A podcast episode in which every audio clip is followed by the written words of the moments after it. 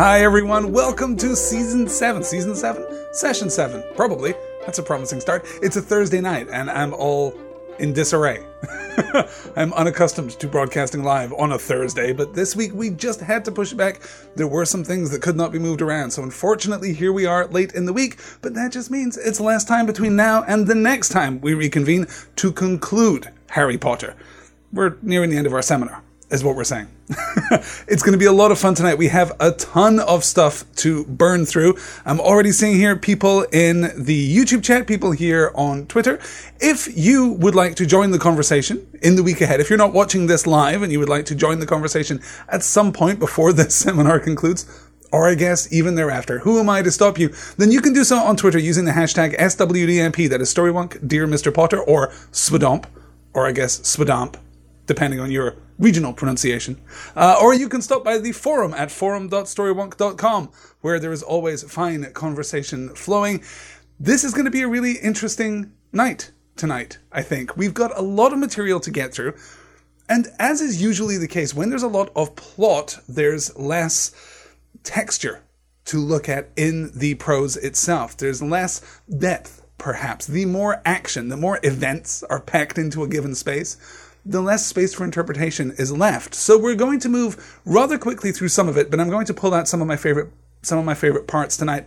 I have to say, the stuff in the Forbidden Forest with the centaurs, that is maybe my favorite stuff in the book. It's certainly up there for me. Um, I really like the way that that Rowling negotiates that tonal shift, and we are going to be talking a lot about tonal shifts tonight. We're going to be talking a lot about transitions of all types, as I'm sure you noticed from the title of the seminar. We're looking tonight at thresholds. So before we begin, I wanted to spend just a little time on two words that I'm going to be using a lot in tonight's seminar. Two words that I've used quite a lot through the seminar as a whole. I want to talk about thresholds and I want to talk about liminality. The threshold is the space that delineates one thing from another. Quite simply, it's just the barrier between two spaces or tones or attitudes. It's the barrier between. Liminality is a slightly more complex idea. It is the property of being caught upon the threshold, of being caught betwixt and between, suspended in that moment of transition. Liminal moments can be fleeting, they can be over in an instant, or they can be suspended, particularly in fantasy stories. You can be caught between worlds in a neither this but not yet that kind of way. Harry Potter, in the tradition of both ancient fairy stories and modern fantasy novels is very concerned with thresholds, with points of transition. As a coming of age tale, as a boarding school adventure, it is also very concerned with, with thresholds, with moments of liminality and the transition from one thing to the next. It is no coincidence, I think, that Harry as a baby is left upon a doorstep. I think that is very representative of the way that J.K. Rowling treats thresholds of all sorts.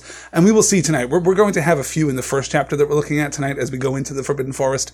But then the back half in particular of our last chapter tonight is nothing but a series of thresholds overcome in a very, a very purposeful, very architected kind of way it's a fascinating part of the book. So, as I said, while there's perhaps not a lot of textual depth to analyze in some of this stuff tonight, there's a great deal of structural import to, to, to be examined. So, we talked in particular about the passing of thresholds when we arrived at Hogwarts, if you can remember that far back in the seminar session. We talked about the passing of thresholds when we moved onto platform nine and three quarters at King's Cross. And we talked even at the time about the liminal state of journeying. You know, when they're on the Hogwarts Express, they are caught very much betwixt and between. They have left the Muggle world, but they haven't yet arrived in the Wizard world. When, of course, they arrive at the station, we have this series of marked and clearly delineated transitions. These, these almost elemental transitions as we first move up the rocky path in the darkness, as we move across the lake, as we move into the cave, as we move up the stairs, as we move to the very gate of Hogwarts itself. We have all of these crisply and cleanly demarcated thresholds. And we're going to see something very similar to that in the back half of tonight's reading. So in the chapters we're going to study tonight, we're going to see Harry and we're going to see the others transit a number of thresholds and spend some time in liminal states. We're also going to see the book as a whole transition to a darker, more adult tone. I've talked over the last couple of weeks here on the seminar about the British boarding school adventure part of Harry Potter and the ways in which that has been emphasized, the ways in which that has been allowed to come to the fore over the last couple of readings. And we really see a hard end to that tonight. But unlike the beginning of that passage of the book, when it arose from an absence of other things, here it is very purposefully overshadowed. We move, we transition forcefully into darkness. It's a really fascinating, it's a really fascinating structural part of the book. Not even structural. Structural implies a certain, you know, formidable passivity. This is, this is mechanical. There is a, a descent. You know, this is the elevator down into darkness. Um, to, to use an entirely inappropriate modern metaphor, of course. I'm sure wizards have some version of elevators. Do we have any note of that? in Hogwarts, do we have moving staircases? I forget. I know that there are some in the movies, I think, but uh, yeah, yeah. All right. Um, so the, the the facing of thresholds, some of which are literal, some of which are metaphorical, some of which are are are guarded by guardians, some of which are overcome by the application of will or of particular skill or knowledge. The facing of these thresholds, the passing of these thresholds, and the turning away from these thresholds is going to be a major theme through these chapters. It's going to be a major theme through the final chapter two that we'll look at on Tuesday night. And we'll also next week study the mechanism of return. Study perhaps the most. Uh, the most skillful in as much as it's the most condensed series of of threshold transitions that we get in the entire book as Harry is returned from the supernatural realm to the mundane world of the mundane world of Hogwarts, of course, and then ultimately to the mundane world of Privet Drive. We'll get to all of that next week. It is important to recognize right up front that transition and liminality are necessary components of childhood and of, of, of the maturation process high school, even in the muggle world, is a series of thresholds, a series of structural, architected thresholds. These things have been formalized. You know where you are supposed to be and what mark you are supposed to hit in order to progress to the next thing. But all of them are suspended together. All of these formal and informal thresholds through high school, all of them are suspended together in one vast liminal state. The state of being between the innocence of childhood and the agency of adulthood. And this is something that we're going to address specifically in the reading tonight. Harry and the others have transitioned from the reactive simplicity of childhood, as represented by their first few weeks at Hogwarts, but they are not yet in possession of the, the autonomy, of the active agency of adulthood. They are caught between when the rules prescribe a safe area for exploration and for conduct. This is one of the ways in which the boarding school adventure notion really serves Harry Potter. Those hard and fast rules that we discussed at length last week demarcate a safe space where Harry and the others can exercise a certain limited autonomy, though the risks of crossing those lines are, of course, severe. We'll get to some of that tonight. Um, as children, they wouldn't have had the opportunity or they wouldn't have had the capability of helping Hagrid. If they were just children, they wouldn't have been able to help Hagrid get rid of the dragon. As adults, they would have been able to either ignore the rules, work around the rules, or at least reason with the rules. They could say, yes, wizards are not supposed to have dragons, but we're not wizards yet. Or, yes, wizards are not supposed to have dragons, but we're trying to get this one to safety. Can't you indulge in some mercy? We don't get that. We get the British boarding school adventure hard and fast rule. There's no attempt to reason with authority because within that fictional frame, authority cannot be reasoned with. They did what they had to do. The consequences await them. And this is the thing, I think, about liminality. Liminality can be empowering and it can be liberating. To be neither one thing nor another can be an enormous source of power.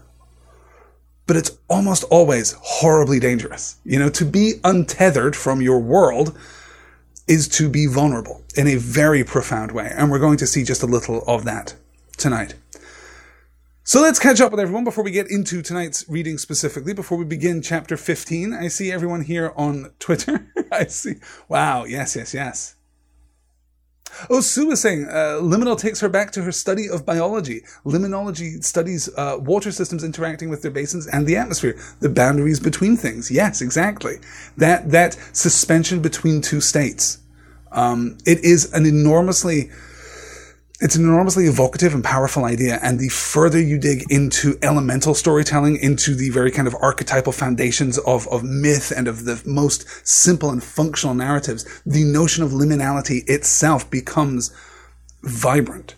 To liberate a hero from the restriction of his community, his culture, to free him from context, essentially, frees him to do amazing and impossible things, but also allows him to suffer ridiculous, uh, ridiculous consequences. Yeah, yeah.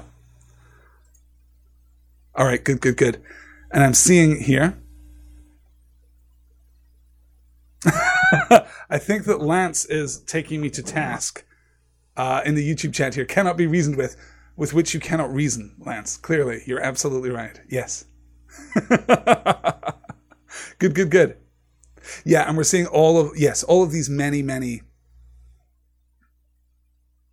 yeah, all of these many, many um, discrete discrete types and stages of liminality that we embrace that to which we are exposed through adolescence. And that is a theme that is going to be much more explicitly explored as we move past this first Harry Potter novel and into the rest of the series because the darkening of tone, the the giving and and consequences of agency and authority are going to become much more urgent and much more pressing as they do as we grow up ourselves. That is an inescapable part of this process of adolescence, this ongoing cycle of thresholds, of liminal states, and then the restoration of the, the, the new status quo, I guess. Yeah. All right. All right. Let's get into, with the company of just a little red wine. It's a hot night tonight. Uh, mm. Let us get into our reading for tonight. We begin chapter 15. Uh, the Forbidden Forest by picking up right where we left off last week. Harry and Hermione left the invisibility cloak at the top of the tower. They were caught by Filch. They are deposited in McGonagall's study, where they wait nervously for her to show up. And let us open our first slide here tonight. Filch took them down to Professor McGonagall's study on the first floor, where they sat and waited without saying a word to each other. Hermione was trembling. Excuses, alibis, and wild cover up stories chased each other around Harry's brain, each more feeble than the last. He couldn't see how they were going to get out of trouble this time. They were cornered. How could he have been so stupid as to forget the cloak? There was no reason on earth that Professor McGonagall would accept for their being out of bed and creeping around the school in the dead of night, let alone being up the tallest astronomy tower, which was out of bounds except for classes. Add Norbert and the invisibility cloak, and they might as well be packing their bags already. Had Harry thought that things couldn't have been worse? He was wrong. When Professor McGonagall appeared, she was leading Neville. Harry! Neville burst out the moment he saw the other two. I was trying to find you to warn you. I heard Malfoy saying he was going to catch you. He said you had a drag. Harry shook his head violently to shut Neville up, but Professor McGonagall had seen. She looked more likely to breathe fire than Norbert as she towered over the three of them. I would never have believed it of any of you, Mr. Filch said you were up in the astronomy tower. It's one o'clock in the morning. Explain yourselves. It was the first time Hermione had ever failed to answer a teacher's question. She was staring at her slippers, as still as a statue. I think I've got a good idea what's been going on, said Professor McGonagall. It doesn't take a genius to work it out. You fed Draco Malfoy some cock and bull story about a dragon, trying to get him out of bed and into trouble. I've already caught him. I suppose you think it's funny that Longbottom here heard the story and believed it too. Couple of quick things, I suppose. Note the switch to the narrative voice, the the now more unfamiliar than ever narrative voice in the second paragraph there. We don't get much from the narrator in this part of the book, but that is a nice bit of irony. That is the had Harry thought that things couldn't have been worse, he was wrong. We get this lovely sense of foreboding and foreshadowing, but we're not strictly in that POV tonight. It's interesting that Harry adds the note to about the invisibility cloak. I don't know where I come down on this. I don't know exactly what we're supposed to infer from his his statement that add Norbert and the invisibility cloak, and they might as well be packing their bags already. Is the possession of the invisibility cloak a punishable offense? Is the use of such a cloak somehow making things worse? Surely the thing of the thing is the punishable offense. The doing of uh, the commission of the crime here is the punishable offense rather than the means by which that thing is done. That absolutely adheres to this idea that the rules are hard and fast but can be circumvented. Would it really be worse if they'd used the invisibility cloak? The most interesting thing here, though, as I cancel my slide prematurely for once, um, for me, the most interesting thing here is Neville's reaction and the consequences of that reaction. Neville immediately gives up the ghost. He immediately starts telling Harry the story that Harry already knows, and McGonagall seems to alight upon it. And I want to ask you this question What is happening here? On the one hand, this could be McGonagall exercising a certain creativity looking at things from a certain perspective, choosing, most importantly, to look at things from a certain perspective in order to ease the punishment. If she knows the full truth that Harry and Hermione were smuggling a dragon, she would presumably be compelled to expel them. So instead, she alights purposefully, consciously, upon an excuse that allows her to minimize the damage to these students. Or is there something more subtle going on here? Is this a moment of eucatastrophe? Is this a function of Neville's guileless simplicity? Some would say idiocy. Is this a function of Neville's openness? He immediately starts to express himself, and McGonagall, in a eucatastrophic moment, takes that as truth and spins this narrative herself. Is McGonagall aware of the truth or not? What do you think? Yeah. Yes, Chris asks in McGonagall's narrative, why would Harry and Hermione have snuck out too? To chase down Neville or to witness Draco's downfall? Uh, I think it's clear that she's assuming the latter of the two. But yeah, it's an interesting question. Yes, yes, yes. And Robbie raises the Robbie raises the idea that using the cloak would indicate a certain premeditation in the commission of this this singular crime against the rules of Hogwarts. That's a very interesting point, isn't it? Yeah, yeah. There's a strong possibility there. Um, yes, and McGigglecutie pulls out on Twitter here one of the reasons that makes me think that this is a play by McGonagall, that she is fully aware of what happened and provides Harry this convenient cover story so that she doesn't have to expel him and Hermione and, you know, everyone else involved. One of the reasons that I believe that is indicated in the text is that she gives Malfoy only 20 points. She, she deducts only 20 points from Slytherin for finding Malfoy in the hallways, but takes 50 points from Harry and Hermione, which you could kind of understand, but also from Neville. That makes me wonder if this is an extreme punishment Far better than the alternative, certainly, but this is an extreme punishment designed to forestall any further investigation. This is such a severe punishment that these kids are just going to shut up and never dare breathe a word of it again. Yeah. Yeah, I wonder. And of course, we had that moment back at the Christmas party of that that uh, intimate moment between Hagrid and Professor McGonagall, which makes me wonder how much she is protecting him too. Perhaps an intimate moment is overstating it just a little. That's just my fan fiction. Kay says that she thinks she knows this is preemptive punishment to avoid the more terrible result. Yes, yeah. Maya asks, I wonder how she would have reacted if the roles were switched. Oh, that's an interesting thought experiment, isn't it?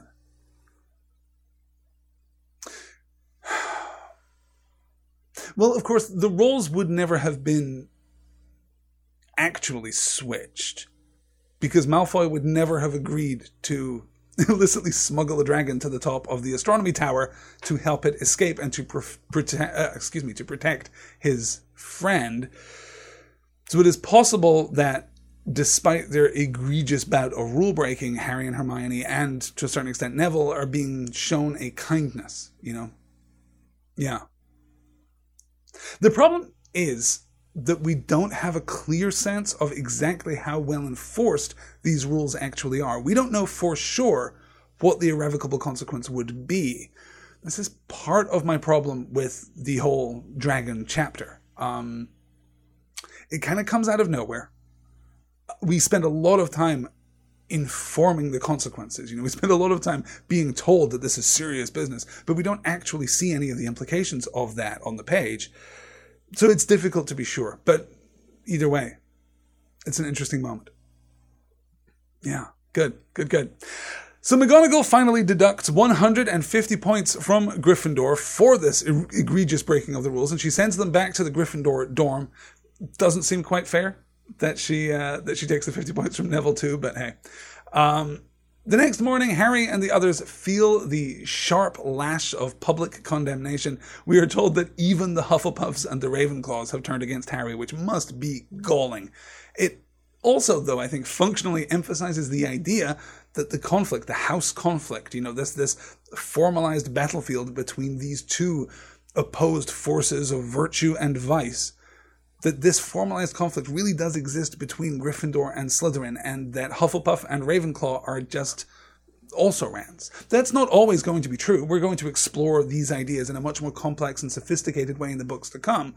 But certainly here, to be Hufflepuff or to be Ravenclaw is to be just absolutely sidelined. There is no role for you here, not just in the functioning of the plot, but in the thematic conflict that has been arranged here. As I said, we'll, we'll return to that in the future, but right now, in the span of this book, that's exactly how it works. And remembering that may, you know, ease the bitter pill of the final movement of that conflict, uh, which we'll look at next week. the, the rank injustice that we arrive at next week. Yeah. um, in response to the this new grim opprobrium, Harry and the others simply double down on their studies, focusing on the end of year exams.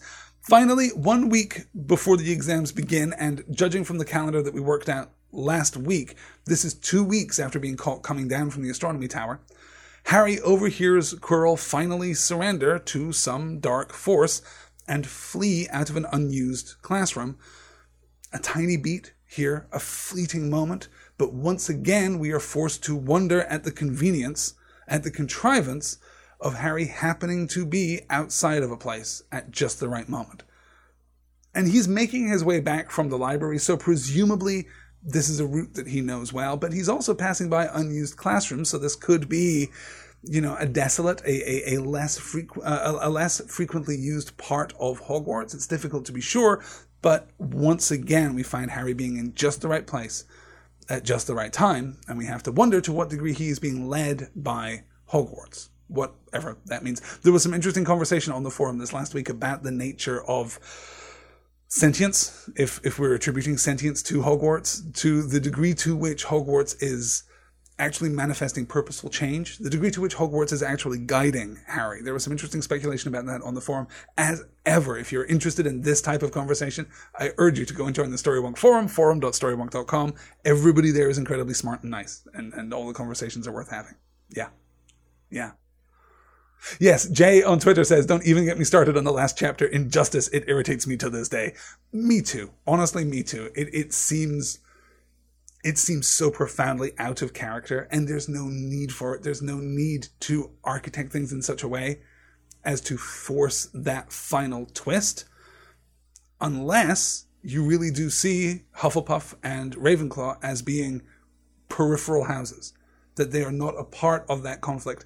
But that undercuts this great notion of, you know, complementary virtues, of this, this long and illustrious history of competition. For all that is said about the four houses of Hogwarts, in the first book, there may as well only be two. Yeah. oh, and Janine asks, what do you call a group of Hufflepuffs? A nice of Hufflepuffs? A kindness? Interesting. Yeah a brunch, a brunch of Hufflepuffs, and a, a I don't know, a, a basement of Ravenclaws. Um, yeah, a study group of Ravenclaws. And McGiggleQT says, so Fred and George, losers of many points in their school history, are also cranky with Harry. Yeah, we really do emphasize that this is, this is a unprecedented, or at least almost unprecedented, um, point deduction in Hogwarts history. This really is such an excessive and epochal, you know, um, change in Gryffindor's fortunes that you really have to wonder about McGonagall. You really have to question whether or not this is whether or not this is an appropriate retribution, whether this is, you know, a, a, just response or this is actually a deliberately overplayed hand in order to preserve Harry and Hermione from a far worse fate. Yeah. Good. A murder of Ravenclaw, says Lance. Of course it would be a murder of Ravenclaw. Excellent. And Jennifer says, What would have been so bad about Slytherin winning the House Cup anyway? I mean, if they had earned it. That is an excellent question. Okay, we'll put a pin in that. We will definitely come back to that next week. There's, there's a great deal to talk about next week. Um, yes, yes. Yeah. And I will say, you know, for all that the house stuff is is lightly treated in this book, I do think that it is hmm, it's less purposefully explored than it is allowed to blossom. You know, it it kind of takes on a depth of its own as we move into the future books. Um, before being effectively sidelined completely, of course. You know, we, we're not going to spend the entire series of Harry Potter dealing with you know the the House Cup. Um, in fact, I think it's only the first three. I'm not even sure it's it's mentioned after that. But yeah, lots to think about. So the next morning. Oh, in fact, no. Before we get to that, um, Yes, we, we just had Harry, and I'm jumping ahead in my notes. This is a terrible thing. Harry overhears Quirrell finally surrender to some dark force. I was speculating, of course, about Hogwarts playing some small part in leading Harry toward that disused classroom at just the right time. Harry assumes that Snape has finally coerced the solution to Quirrell's part of the protective wards around the Philosopher's Stone out of him, and though he's promised himself that he won't meddle, see how long that lasts, he immediately runs back to Ron and Hermione with the news. Ron wants to jump back into adventure immediately. Hermione wants to go to Dumbledore immediately, once again demonstrating this, this power trio relationship. Ron is once again all active. He represents the, the, the pathos, you know, he represents the action while, uh, while Hermione represents the logos, she represents the rationality. You know, this is the clear conflict between the two of them, the conflict that is usually unified by Harry, a unification that we will see in powerful effect in the second half of tonight's reading. Here, though, Harry chooses not to lead. Here, though, Harry sets aside, for perhaps the first time in the book, the great Gryffindor virtue of bravery. It is interesting that in this part of the book, we set aside bravery as well no let me reframe that just a little. We set aside the the conscious exploration of bravery as a virtue.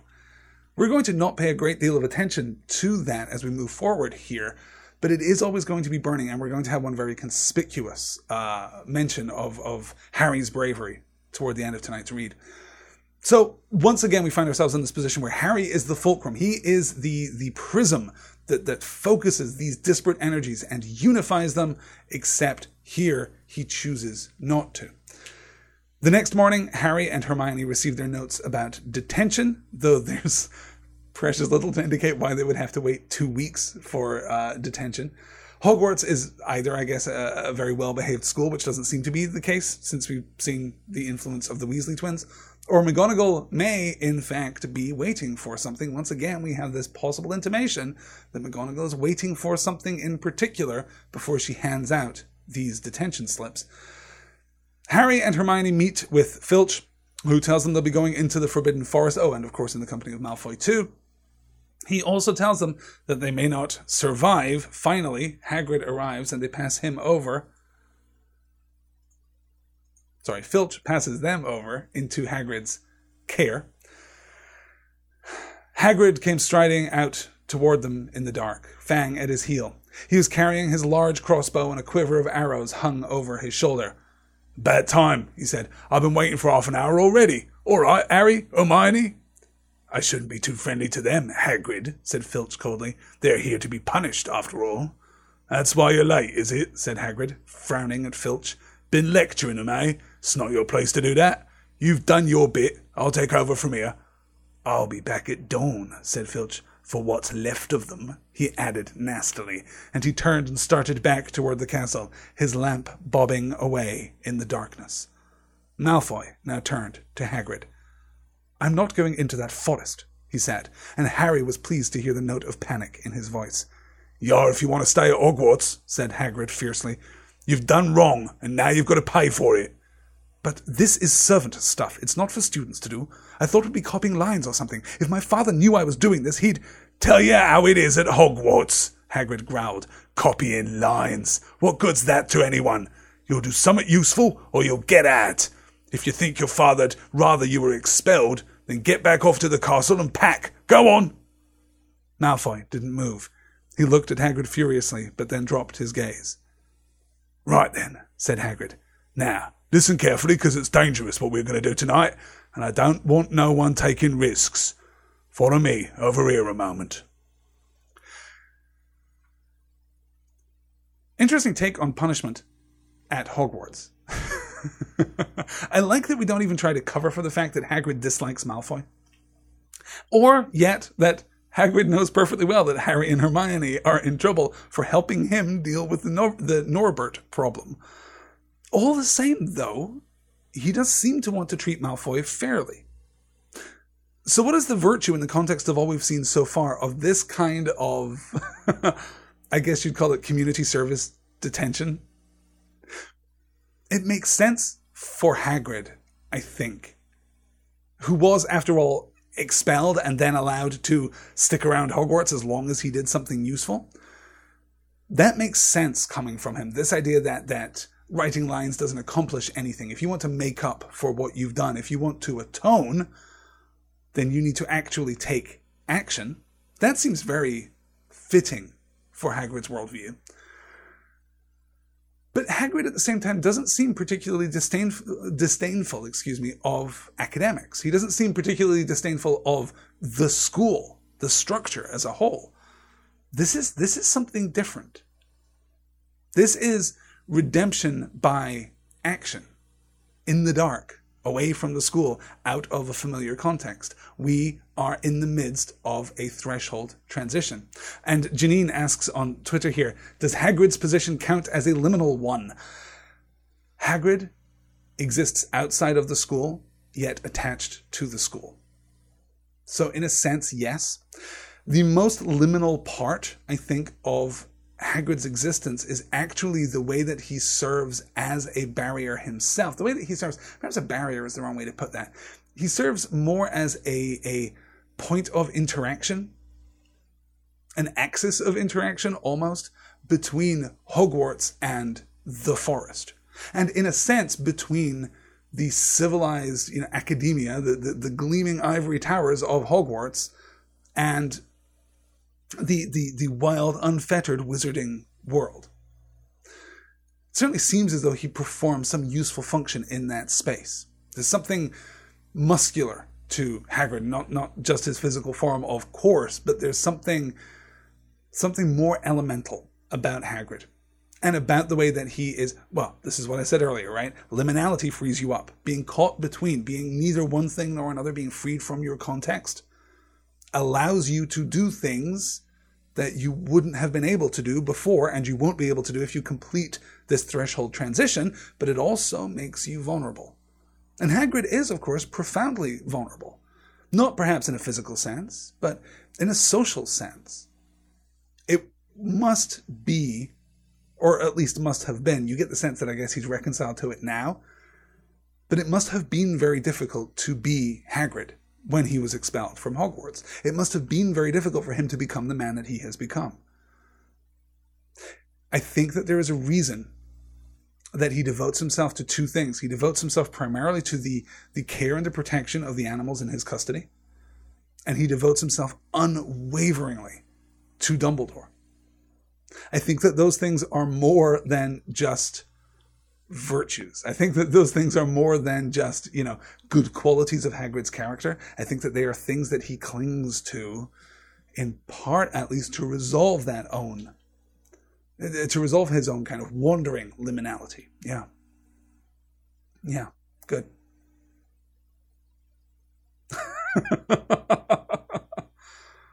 Yes, yes. Uh, Jay says you can dislike a person and treat them fairly. It's fair, and Hagrid is a fair person. Yes, Hagrid is absolutely a fair person. Yeah. Yeah, good.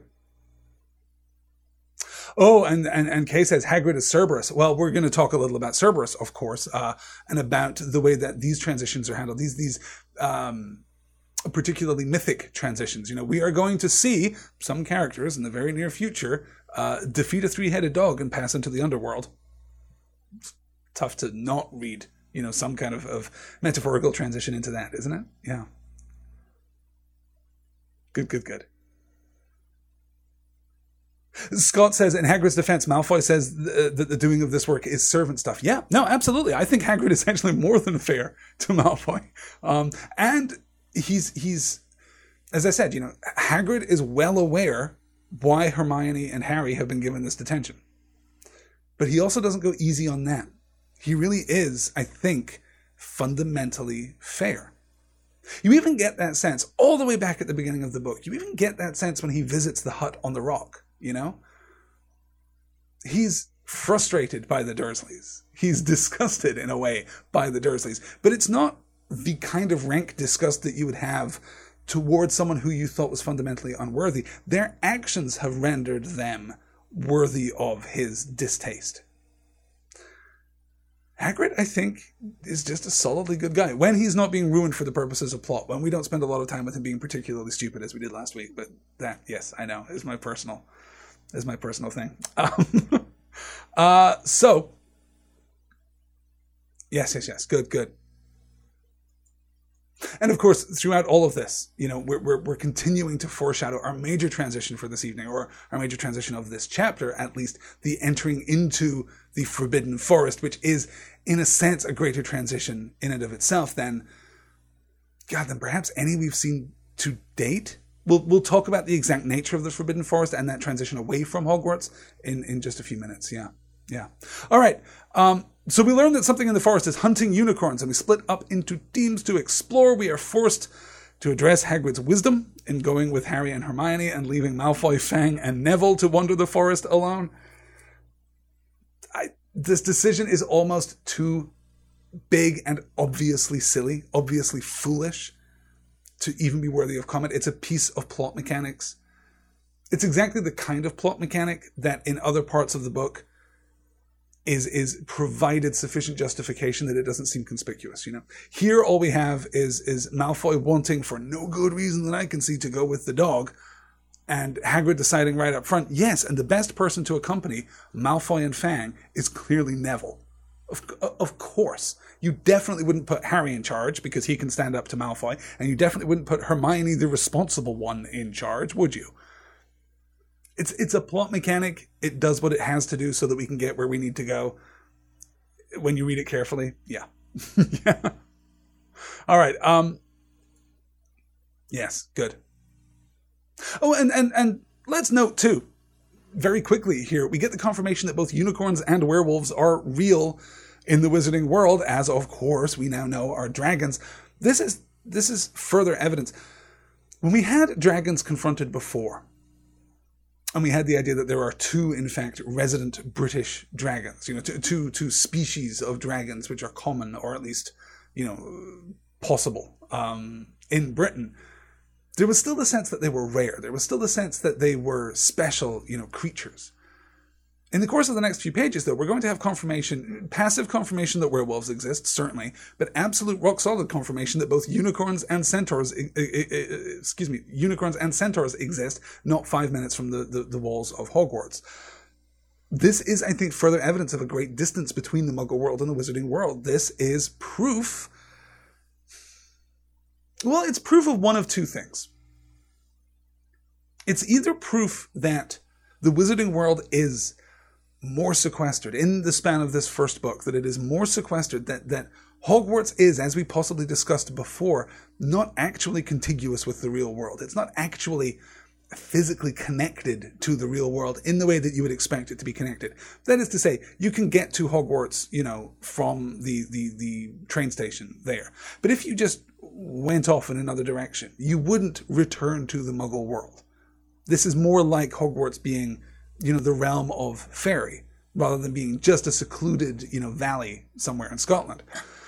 Or the alternative to that is the inevitable conclusion that the muggle world is perhaps not as safe from the wizarding world as we thought, as we have been led to believe. You know, we have this, this very vague allusion to, to Ministry of Magic men in black agents going around with their little red neuralizer pen, blanking muggle memories to, to prevent them from remembering that they've had run-ins with dragons. Are they doing that just all the time for unicorns too, for centaurs too, for all the various you know, mythical and fantastical beasts, if you will, uh, of the wizarding world. It's, a, it's an interesting point, I think, of speculation, and, and one that will be resolved in the future in a way that is not entirely harmonious with our understanding as it's established in this first book. These are the things that J.K. Rowling will retcon. These are the things that she will change her mind about as she writes the later volumes, and good for her. It is far better for her to retcon these things in the pursuit of an interesting and full and rich and developed story than it is for her to be hamstrung by these incidental details of world building. You know? Yeah. Yeah. Garrett says in the YouTube chat, the only more obvious plotting is Fred and Daphne leaving behind Velma, Shaggy, and Scooby Doo. Yes, yes. And of course, we are going to have a kind of uh, a mask removal scene at the end of this book. You really could, now that I think of it, you really could recast Harry Potter as a Scooby Doo mystery. Get on that. Someone who someone who has more artistic talent than I have. Get right on it. I'm sure it's on Tumblr already. Hagrid leads our heroes out through the forest and then drags them behind a tree when they hear a mysterious sound, a mysterious, a mysterious, unknowable sound that is described using the very specific and accurate simile of a cloak slithering along the ground. Finally, we run into something, someone absolutely new I pull this slide here. They walked more slowly, ears straining for the faintest sound. Suddenly, in a clearing ahead, something definitely moved. Who's there? Hagrid called. Show yourself! I'm armed! And into the clearing came. Was it a man or a horse? To the waist, a man with red hair and beard, but below that was a horse's gleaming chestnut body with a long reddish tail. Harry and Hermione's jaws dropped. Oh, it's you, Ronan, said Hagrid in relief. How are you? He walked forward and shook the centaur's hand. Good evening to you, Hagrid, said Ronan. He had a deep, sorrowful voice. Were you going to shoot me? Can't be too careful, Ronan, said Hagrid, patting his crossbow. There's summat bad loose in this forest. This is Harry Potter and Hermione Granger, by the way, students up at the school.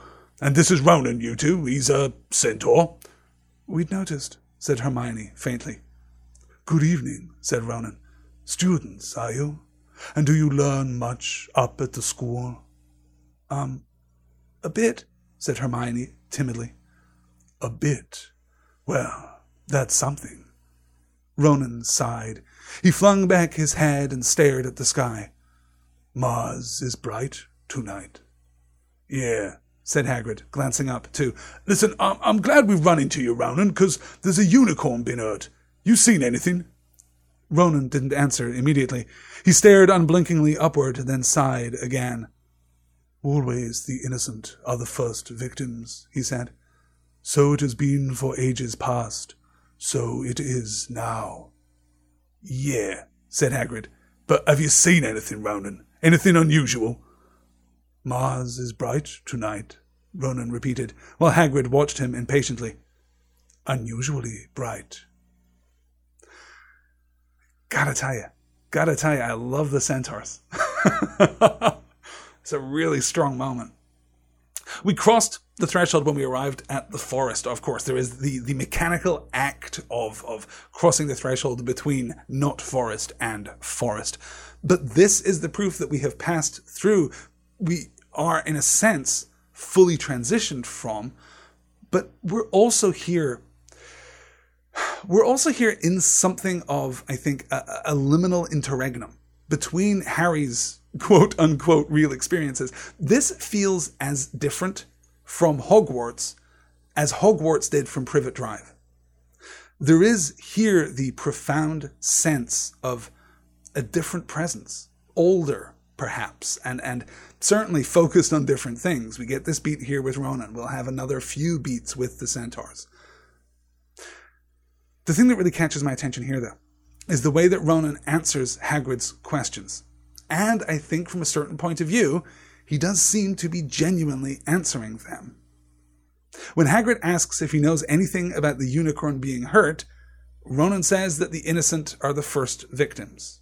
And when the question is repeated, he replies that Mars is unusually bright. Mars, of course, was named for the, the Roman god of war and farming.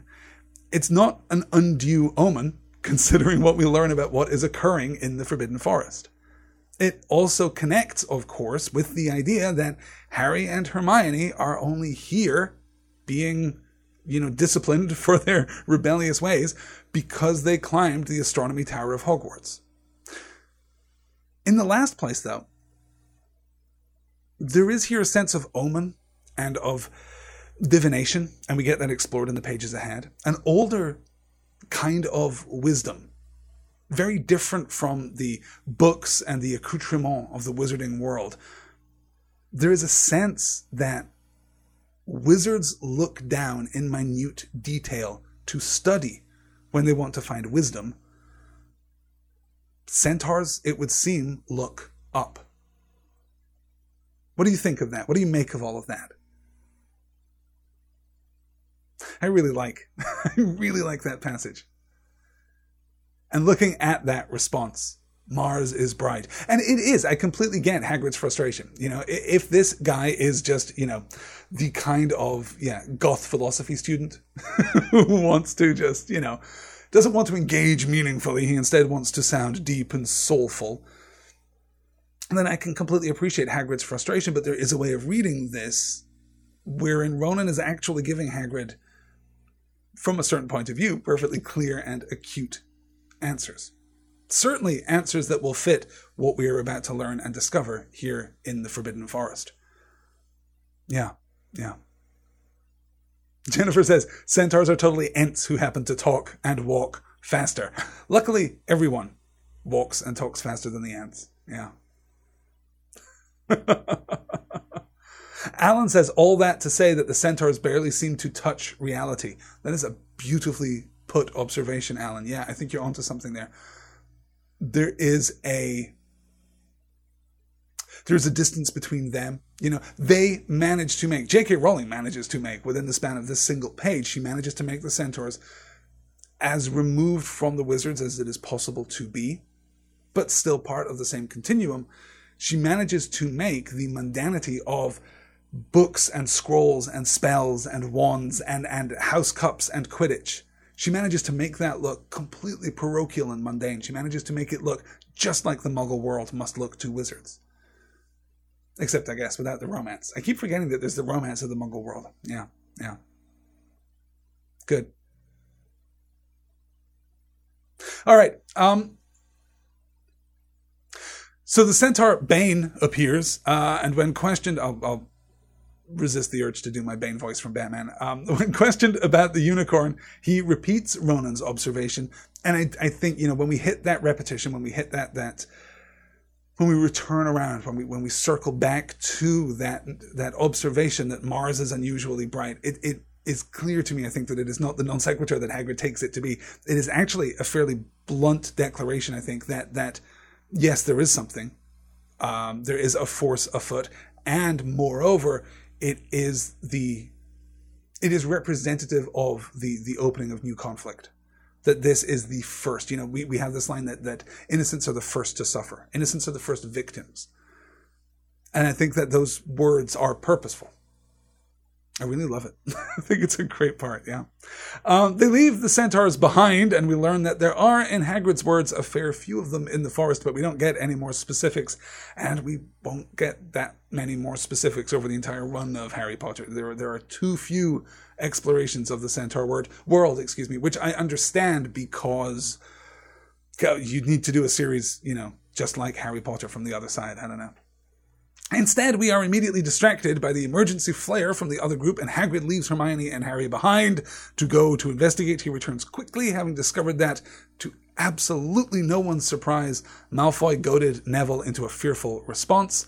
Hagrid switches out the teams, sending Harry with Malfoy and apologizing for it. A very human moment from Hagrid there.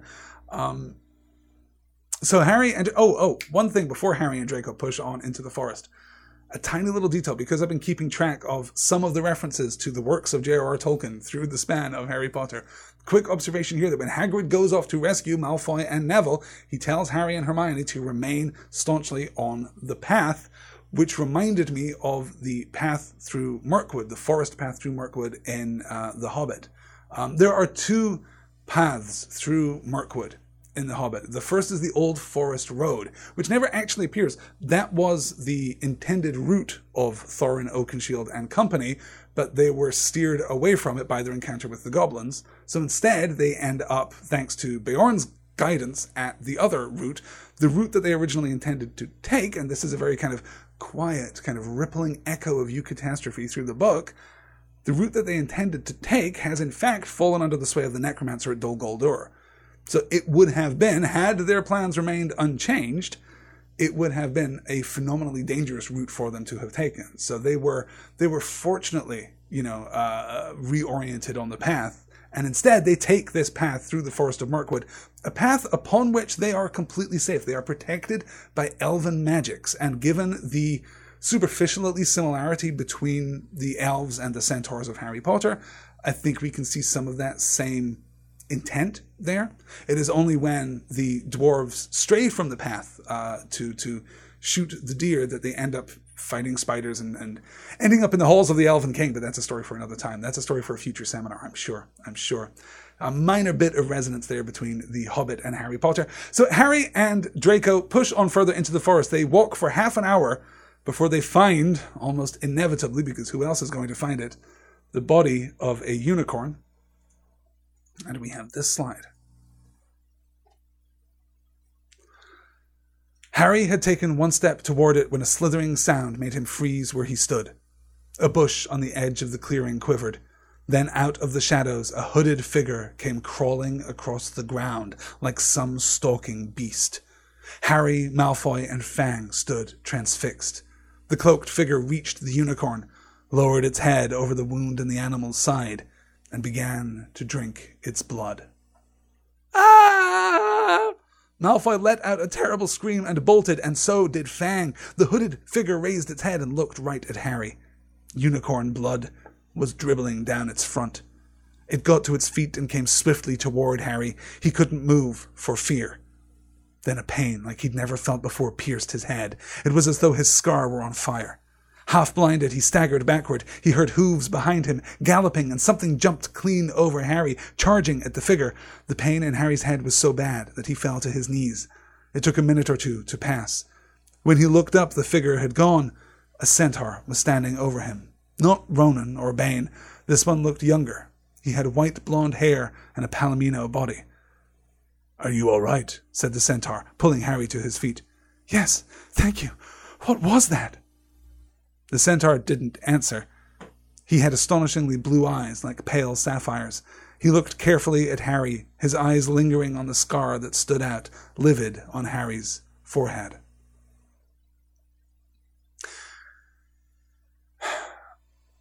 After speculating about Hagrid's questions to Ronan, it is somewhat tempting to read this centaur Firenze's answer in the same way. Harry asks, What was that? And Firenze looks at his scar. From a certain point of view, if we take that as an answer, that is some serious foreshadowing. that is some no messing around. That is some some pretty uh, some pretty specific foreshadowing if we take that as an actual answer to the question. Firenze introduces himself. He tells Bane and Ronan that he has to get Harry out of the forest, and also that there's something dark within the forest that compels him to ally himself with humans if he must. And it's only when they're a good distance away that Firenze gives Harry some important information. Switch out to the other slide.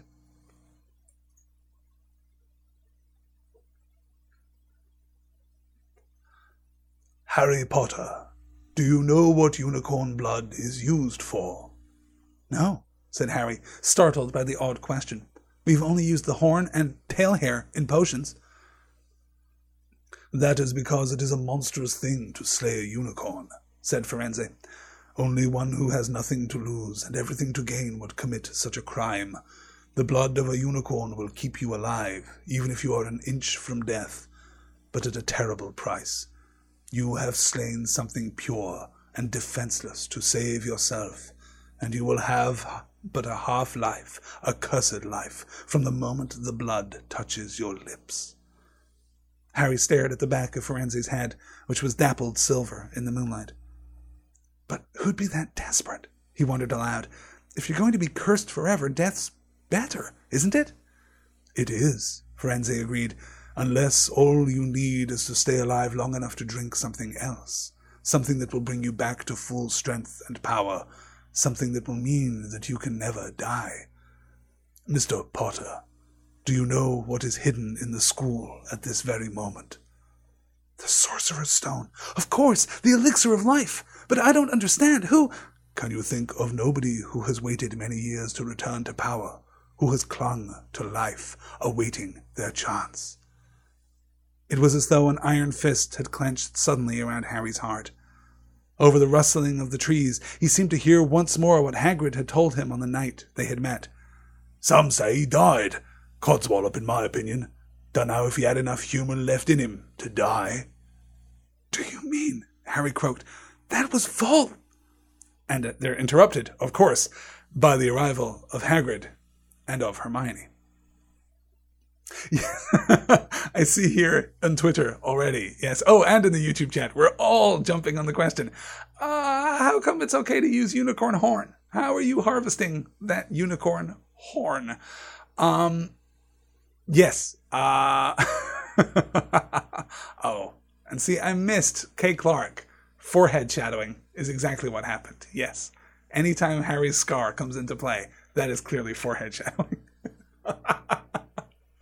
Uh, I can only imagine that uh, perhaps unicorn horns retain their efficacy after the unicorn has died, though you would still think that harvesting would be a fairly grim process, or perhaps they can be clipped. Perhaps they are nothing more than really, you know, fancy fingernails. Yeah. Yeah. oh, and Jay says, How the heck do the centaurs know Hogwarts has the Philosopher's Stone? Damn it, Hagrid. that is an interesting question, isn't it? It honestly hadn't occurred to me that Hagrid could have told the centaurs. I am so completely enamored of their, their, you know, divinatory ability that I just assumed that they would know about it because, you know, I don't know, Jupiter told them. Um, you're right. The more mundane explanation that Hagrid has let slip his secret to yet another group of people. Yeah, yeah. Good, good, good. Yes, and Chris raises a really interesting question here about the idea of this curse itself. What is the nature of the curse? Is it a physical effect or a metaphysical one? That is profoundly interesting. It is a question that we are ill equipped to answer. It could be, given all that we've seen of magic and how it works, it could be, you know, borderline chemical in the way that potions seem to be borderline chemical. There could be an innate, you know, magical essence contained in unicorn blood that has this particular effect on human beings. Um, but it's interesting when Firenze frames it as, you know, uh, almost karmic retribution for the killing of a pure thing well, you have to wonder what would happen if you purposefully and deliberately killed a unicorn without drinking its blood. What would the consequence be? Would you yourself find yourself living a half life, cursed? It's possible. We don't really have enough to speculate at this point, but Yeah, it's a, it's a fascinating idea. It's a fascinating question. Yeah. Good, good, good, good. and Lance says Firenze was getting Harry to tell him. I think Lance is suggesting that this was all an elaborate piece of, uh, of, of cold reading by Firenze here, who happens to know that there's probably something hidden somewhere in Hogwarts, right? Yeah, good. Good, good. All right. That's exactly the explanation, Robbie. Yes, yes. You can harvest unicorn horns without killing the unicorn. It just turns the unicorn into a horse. All horses are now unicorns that have had their horns harvested. It's the only possible explanation. And let me tell you, that Ollivander, he burns through some wands. He makes a lot of wands per year. The actual return on a wand per, you know, ounce of unicorn horn is is really low. You you need a lot of the things. Yeah. All right. Oh, Jennifer asks a really interesting question. Just to backtrack a bit, could we use the mythology that unicorns are seen as horses by adults, aka muggles? So, this idea that it is a kind of innate perception magic. That is a really interesting one. That is one certainly that that has its roots in the very oldest of stories. You know, um, at the time it was, you know, originally back in uh, back in the days of the you know oldest oral traditions, it wouldn't have been the case that there would have been a distinction between children and adults. Children were not necessarily thought of as innocent in that way. Innocence was instead the preserve of the virtuous. You know, it would have been the virgin who saw the unicorn for what it was. You know, only the most beauteous and and barefooted and and white night gowned of virgins wandering the forest at night would see the unicorn for what it truly was. So there is a rich literary tradition there. We're going to have our sense of the wizard world kind of reframed very purposefully in the subsequent books of this series. Right now, though, it really does seem as though it's a different place. It's just, it's a different realm. Um, with very few exceptions, we get the sense that the wizard world and the muggle world basically don't meaningfully, at least, interact or coexist. Really, the dragons. Well, the dragons and the presence. Well, I guess the presence of the Ministry of Magic at all. and the wizards who take account of Harry back uh, before he ever gets his letter to Hogwarts, before he finds out the truth about who he is those are really the only points of intersection that we get. You know, besides the actual, you know, thresholds themselves, either behind the leaky cauldron or at platform nine and three quarters. Yeah. Yeah. Good. Excellent.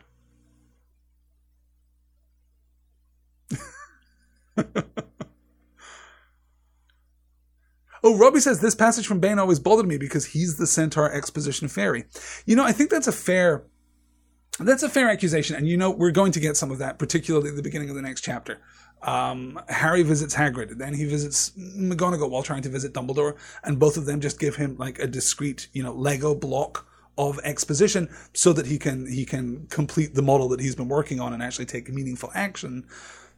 It doesn't bother me as much because of this kind of because here's the thing: Harry's in the forest. He is in this liminal state he has moved across well he's either in the liminal state or he has transited to another world entirely depending on your read of how the forbidden forest works. But either way he is not tethered to hogwarts anymore. And again this is you know a rich literary tradition here of transiting out of the mundane realm, receiving a boon either in the form of an item or information, and then coming back. That's one of the fundamental. Uh, that, that is actually the fundamental structural element of the hero's journey of of Joseph Campbell's monomyth. So I think we have certain parts of that here.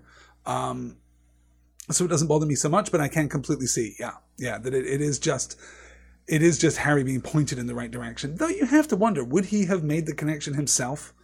Um, with the blazing in his forehead? Would he have made the connection between this awful, crawling, Nazgul like figure, you know, since we're making Tolkien references all over the place? Yeah, th- there's something so awful and and disquieting about this this cowled figure not walking across the the clearing to feast upon the blood of the unicorn but crawling That is a, a particularly uh, a particularly evocative and, and unsettling detail. Yeah. Yeah. Uh, Jennifer says innocence in the sense that they still use magic, etc. They aren't jaded by humanity. Uh, well, it would depend very much on on on the kind of on the cultural context that would have validated innocence at any given time. You know, now in the modern world, we tend to think of children as being innocent. We tend to think of of youth as being uncorrupted. That's the most common, I would say, kind of uh, transcultural read of innocence, particularly you know young girls. We generally think of of of children as being innocent. That wasn't always the case. Um, it can be, you know, possessed of particular singular virtue. It's certainly, you know, innocence has traditionally been locked to virginity throughout the ages, both male and female virginity. You know, if we go back to the knights errant, if we go back to to our, you know, medieval heroes, um, there's certainly a strong connection there between innocence and purity and chastity. You know, yeah, yeah. Robbie says it doesn't bother me because I have a thing for centaurs. You know, I really do. I, I love the way that this. There's something about the way that this entire uh, passage is just elevated. There's something about there's something about the way that this transition interacts with all the previous transitions. There's something about the way that it reframes our understanding of Hogwarts. There's something about the way that it just simply makes the universe a bigger place that I really like. Hogwarts, for all that it is sprawling, it feels by this point in the book in particular, it feels claustrophobic. You know, we really only have a handful of locations and we kind of cycle through them again and again through the course of the book. This is something that is very new and very large. And that's, yeah, that's, that's exciting to me from a world building perspective. I don't actually care about the centaurs themselves. These guys are functionally elves and I'm, I'm, I'm good with that. But yeah, yeah. Good, good, good. All right. All right, we are running long. I'm going to have to really pick up pace here. I thought I'd breeze through tonight in no time at all, but now I'm talking about centaurs, so that's how I'm spending my Thursday night. Um, Back in Hogwarts, their detention apparently discharged. Harry and Hermione find Ron asleep in the common room. They talk over the revelation that Voldemort is still alive and their supposition still that Snape wants the Sorcerer's Stone, but they don't add any new information besides Harry's growing certainty that he is going to be killed by Voldemort's return. Um, that is chapter 15. And one of the things that is, is accomplished by chapter 15 is the transition from the boarding school adventure into something else. We really are building step by step, brick by brick, threshold by threshold. We are building a darker tone. We are moving forward with more pace and, in some senses, less certainty. You know, there are points of transi- uh, transition and inflection here that are changing Harry into a different young man. Yeah. All right. So let's push into chapter 16. This is a long chapter by the standards of this book, but through which it's one through which we're going to move rather quickly because, as I said earlier, there's a great deal of plot and not a lot to read what I'm going to do is basically skim through the entirety of the chapter. And then, if we've got time, we'll go back and we'll take a look at the individual moments of transition as these individual challenges are overcome. But we have some building to do before we even get there. We open with the final exams of the Hogwarts school year, which Harry manages to force himself through despite the revelation about Voldemort. There's no mention, or, or little mention, um, at this point about his relative unpopularity with Gryffindor. Instead, he's just completely focused on the academic side of school life. As he retreats, Hermione and Ron become they become less focused through him, focused by him, focused on him. Hermione retreats more and more into the the abstractions of academia. Ron retreats more and more into, you know, his fundamental Ronness. Um, without Harry there to unify them, they are less whole and complete than they are when he is there. And we'll see, of course, the fullest realization of that in the back half of this chapter. So we need some information to get us over this final hurdle. This is the exposition that I was talking about earlier. We need something to carry us all the way into our final set of thresholds. It suddenly occurs to Harry, apropos of nothing, to ask uh, Hagrid about the dragon dealer, and it is revealed in short order that Fluffy can be disarmed with music. We then go to Dumbledore and learn that he has been sent off to the Ministry of Magic by a mysterious letter, thereby giving us the first hint, the first hint, excuse me, of our time lock. Professor McGonagall obligingly completes that and confirms everything we know so far. She makes sure that the our heroes understand that they are on the right path. In fact, then Snape warns Harry off any further interference in the most ominous and malevolent way possible which, if we know anything about anything, is only going to compel Harry to double down. When they try to simply block Snape, and this is a fairly dissatisfying piece of furniture moving. There's a, there's a, a, fairly dissatisfying piece of, of, of plot scaffolding here where they try to simply prevent Snape from making it to the forbidden corridor on the third floor. And they are just, they're effortlessly thwarted by circumstance, but it's something that we have to try because the entire purpose of this passage, the entire purpose of the first half of this chapter is to bring us to this point where there is no choice, no way out but through. This is our final conflict lock. And this is our slide. Excuse me. Here we go.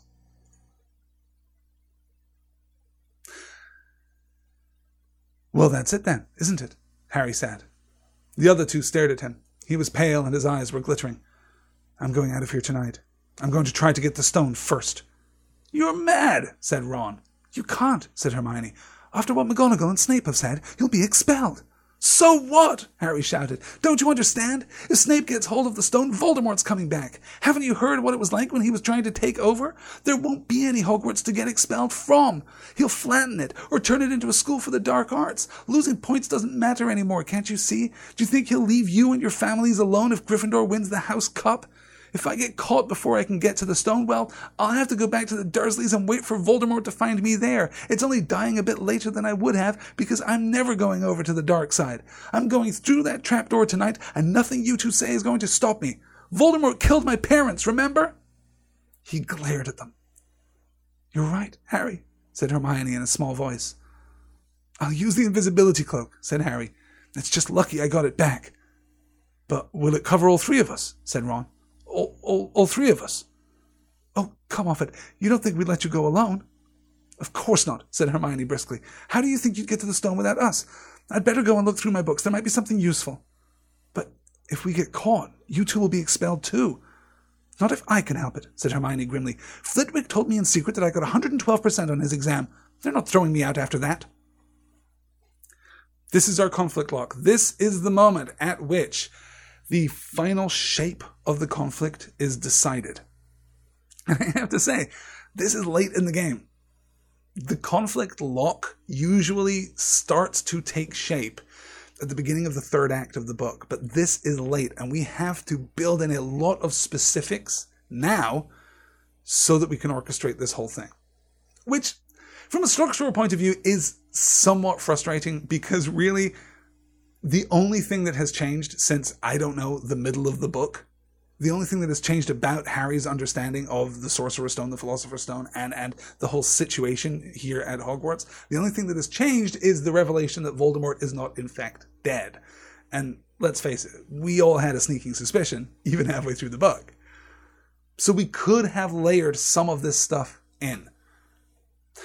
We could have had the information about Fluffy presented earlier. McGonagall's just huge punishment to both Harry and Hermione, and of course Neville, lest we forget Neville.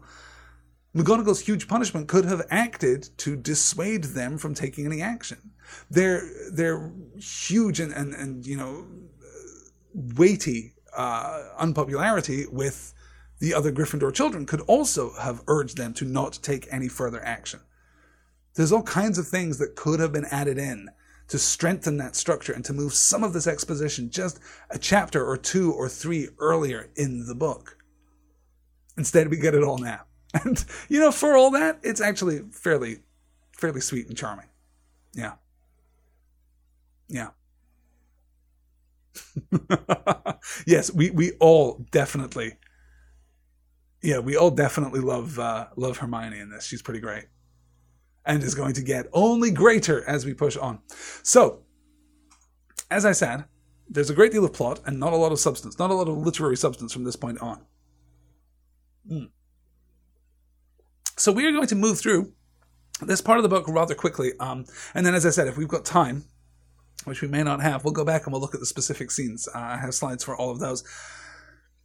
So, a lot of the information we've received directly and indirectly through the course of the book is now going to come into play. And this is actually really rather good storytelling. As much as the exposition here is awkward and, and, and well, if not awkward, at least very swift indeed.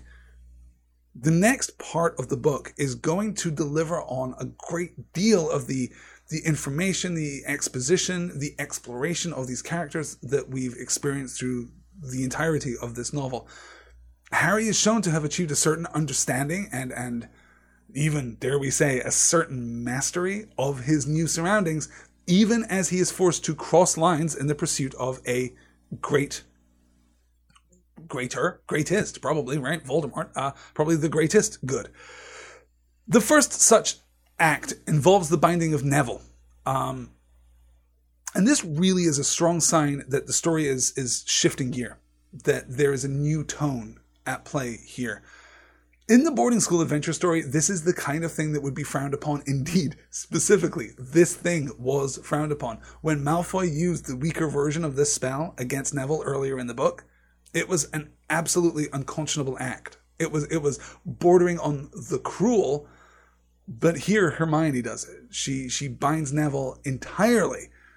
We're passing a threshold. We're moving defiantly beyond the, the, the strictures, the restrictions of that simple story, of that boarding school adventure into something darker, into something more adult, this is balanced with our recent experience in the Forbidden Forest. It is one thing to leave Hogwarts and to be either transitioned into a new world or to be suspended in a liminal state during your time in the Forbidden Forest as I said, depends on your reading. It depends on your take on the interaction between these two spaces. But either way, it is one thing to go into darkness and experience something there. What we see here is that they have brought some of that darkness, some of that intensity back with them.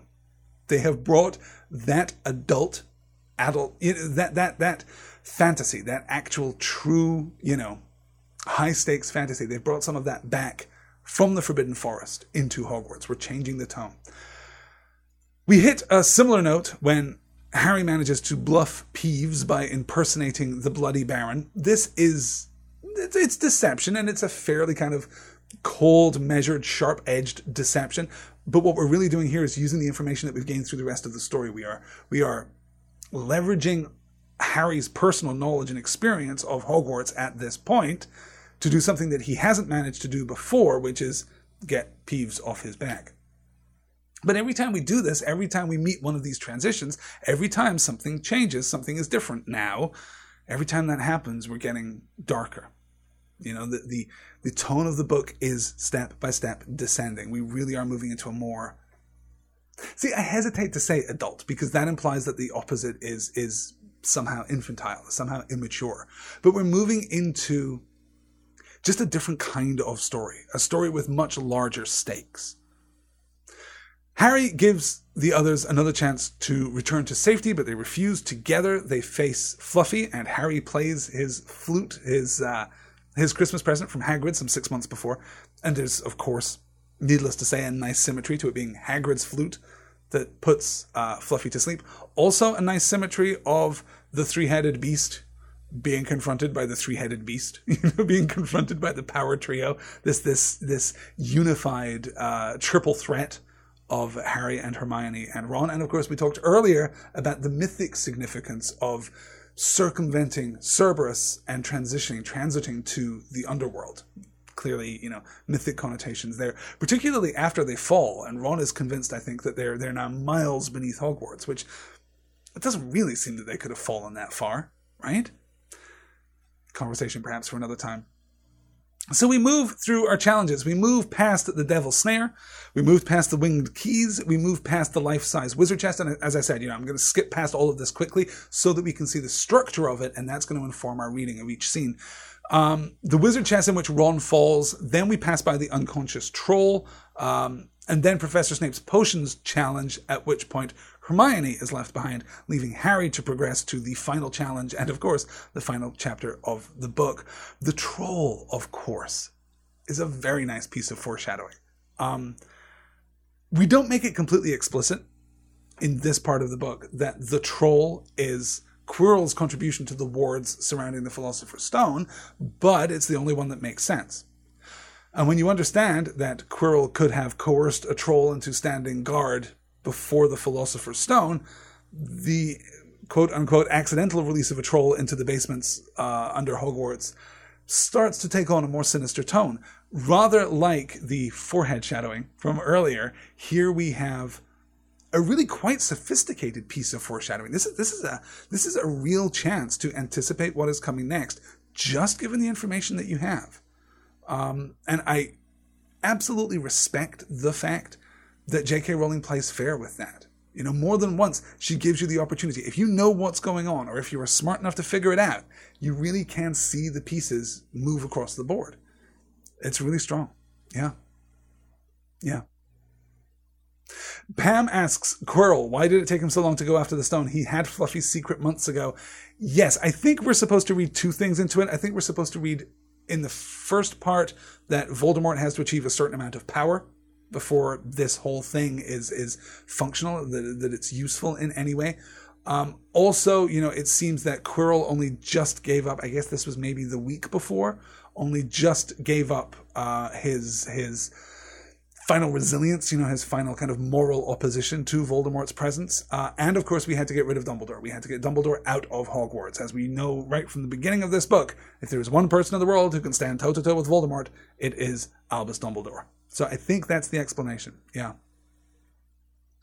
Janine says, Holy crap, I'm so dumb. I just realized that Buffy Willow Xander fits the same power trio roles as Harry, Hermione, and Ron. Yes. I don't think that makes you dumb.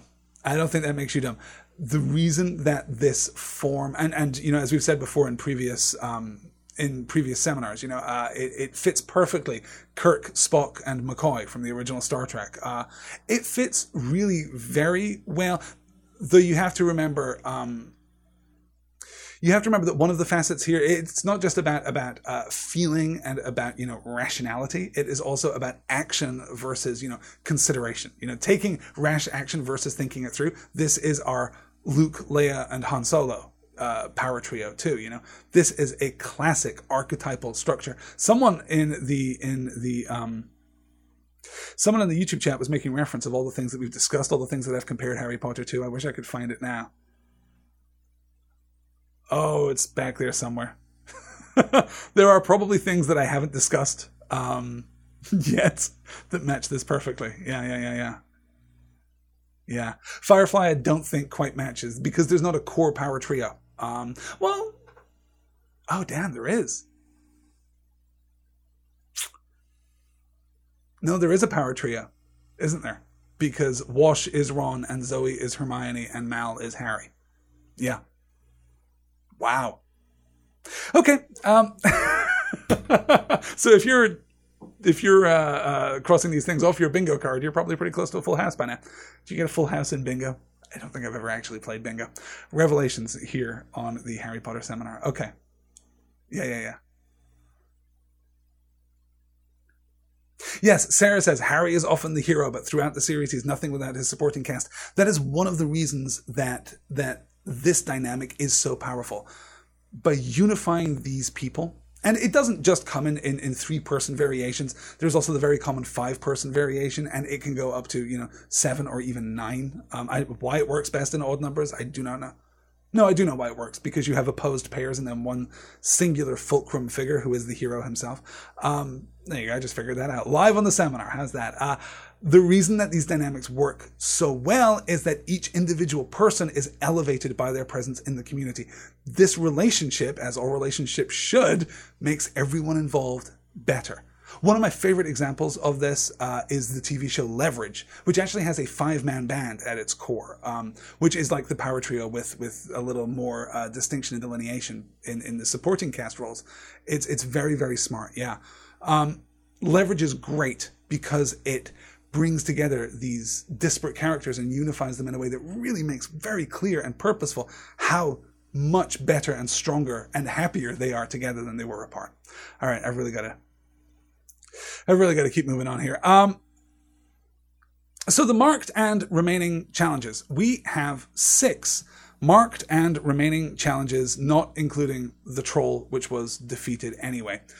We have three that are overcome by our heroes working together. That is Fluffy, put in place by Hagrid, the Devil's Snare, put in place by Sprout, and the Winged Keys, put in place by Flitwick. Our heroes have to work together to overcome all three of those things. We then break that pattern by looking at three challenges which our heroes overcome solo. We have Ron's challenge, the wizard chess put in place by McGonagall. We have Hermione's challenge, the, the potions challenge, excuse me, put in place by Snape. And finally, in next week reading, in next week's reading, Harry's final challenge, which was put in place by Dumbledore. The archetypal symmetry of the whole thing is really quite beautiful. But there was also something very crunchy about the specific way in which each challenge is overcome. Um, when they have to work together, it takes all three of them, which is a wonderful thing. When they have to work alone, though, it isn't just about personal exceptionalism, which we might expect, given how much we've talked about personal exceptionalism in the span of this book. But when they have to work alone, it also demands a certain a certain faith, a certain trust, a certain friendship from the other two, or from the other one by the time we get to Hermione's challenge. My point is that no one shouts out to second guess Ron during the, the Wizard of Chess challenge. He has it handled. He knows what he's doing and he exercises that. And while that is great for Ron, it is equally impressive that Harry and Hermione are capable of giving him that trust and agency. It's very rewarding when we see how they act in concert, even when they're acting alone. And of course, every single challenge that we see here from, from Fluffy all the way down acts as a threshold. During every single challenge, our heroes are caught in a liminal space. While the challenge itself is, is being undergone, they are caught in this liminal space, this, this space betwixt and between in a state of, of, of potentiality that they resolve with victory three times over and then with sacrifice three times over.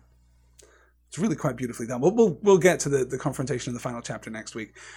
In the meantime, though, we've got plenty of time. oh, let me see. Garrett says, Doctor Who has so many power trios, it's not even funny. Uh, yes, Doctor Who, the power trio is the go to uh, build for, for modern Who in, in particular. Yeah.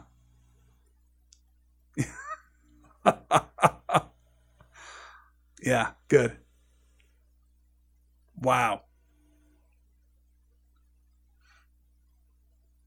Oh, Chris has Mal, Jane, and Zoe. No, I don't think it's. I don't think it's Jane because Jane is on the outs. Um, the power trio all have to be pointing in the same direction. They all have to believe. They have to be unified by that by that belief that they're greater together. And I don't think that Jane ever is. This is this is Firefly, of course, that, that, that we're describing here. Um, I think I think yeah, Zoe definitely represents um, definitely represents consideration, rationality, and a certain degree of, of tactical caution. Wash is, you know, the bleeding heart on that ship. He is, you know, um, he is the emotional core of that crew and certainly the emotional core of that power trio. And of course, Mal is our unifying. Captains are so often uh, our unifying influences. You know, this is the wonderful thing that a military hierarchy does for a story, is that it gives you this whole kind of this this informal hierarchy that we have to arrive at through the course of an entire book is just given to you in in any story that deals with a, a military or you know pseudo military hierarchy. You know, the reason that Kirk is in charge is just that Kirk is in charge. The reason that Picard is in charge is just that Picard is in charge. That's going to be true of any kind of any story that takes place at a squad level. You know, there's a reason that these patterns are. Uh, yeah, there's a reason that these patterns are so uh, so frequently replicated. Yeah. Good, good. Oh, and Beth says, yes, that triumvirates are, are, are, powerful historically as well. Yes, the Roman triumvirate, of course, and, and the commonality of triumvirates in, in Greek, um, well, God, not even triumvirates, but, but the, the role of threes in Greek culture, uh, whether that's in politics or in arts or in, you know, just public life. Uh, very, very common. Yeah. Yeah. Yeah. Yeah. We're, we're going to talk about Firefly someday very soon because Wow. Yeah. All right. Who is calling Yahtzee? I just scrolled right past that. Maya is calling Yahtzee. I think I have, I think I referenced every single thing Oh, did I inadvertently refer to Wash as the bleeding heart? Okay. Yeah. All right, let's move on. We've got our slides to look through. Um, I may not read out all of these exactly. Um, yeah, it's 10:30 already, so we'll maybe just skip over some of these. But let's see here. So this is the moment at which we actually achieve victory um, over over our encounter with Fluffy. Not exactly victory over Fluffy per se, but certainly we resolve this first challenge and we we we transition this first threshold. All right. Ron gritted his teeth and stepped carefully over the dog's legs. He bent and pulled the ring of the trapdoor, which swung up and open. What can you see? Hermione said anxiously. Nothing. Just black. There's no way of climbing down. We'll, we'll just have to drop. Harry, who was still playing the flute, waved at Ron to get his attention and pointed at himself. You want to go first? Are you sure? said Ron. I don't know how deep this thing goes. Give the flute to Hermione so she can keep him asleep. Harry handed the flute over. In the few seconds' silence, the dog growled and twitched, but the moment Hermione began to play, it fell back into its deep sleep. Harry climbed over it and looked down through the trapdoor. There was no sign of the bottom. He lowered himself through the hole until he was hanging on by his fingertips. Then he looked up at Ron and said, If anything happens to me, don't follow. Go straight to the owlery and send Hedwig to Dumbledore, right? Right, said Ron. See you in a minute, I hope and Harry let go. Cold, damp air rushed past him as he fell down, down, down, and yeah. So that is how we overcome the first of our many challenges, the first of the five challenges that we are going to face in this chapter, the sixth coming, of course, next week. And here we see they're all working together. They are absolutely unified. Harry takes the decisive action. Harry provides that motive force. He is the singular agent, which is fine because this is Harry's story fundamentally, but it takes all of them working together. All right. The next one. If I can somehow coerce this slide into actually advancing to the next one, here we are. She leapt up and struggled toward a damp wall. She had to struggle because the moment she had landed, the plant had started to twist snake-like tendrils around her ankles. As for Harry and Ron, their legs had already been bound tightly in long creepers without their noticing. Hermione had managed to free herself from the plant. Uh, excuse me, had managed to free herself before the plant got a firm grip on her. Now she watched in horror as the two boys fought to pull the plant off them, but the more they strained against it, the tighter and faster the plant wound around them. Stop moving, Hermione ordered them. I know what this is. It's Devil's Snare. Oh, I'm so glad we know what it's called. That's a great help, snarled Ron, leaning back, trying to stop the plant from curling around his neck. Shut up, I'm trying to remember how to kill it, said Hermione. Well, hurry up, I can't breathe, Harry gasped, wrestling with it as it curled around his chest. Devil snare, devil snare. What did Professor Sprout say? It likes the dark and the damp. So light a fire, Harry choked. Yes, of course, but there's no wood, Hermione cried, wringing her hands. Have you gone mad? Ron bellowed. Are you a witch or not? Oh, right, said Hermione, and she whipped out her wand, waved it, muttered something, and set a jet of the same bluebell flames she had used on Snape at the plant.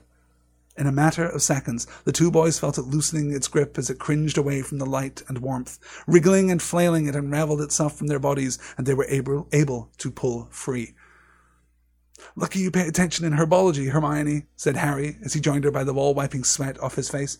Yeah, said Ron. I'm lucky Harry doesn't lose his head in a crisis. There's no wood, honestly.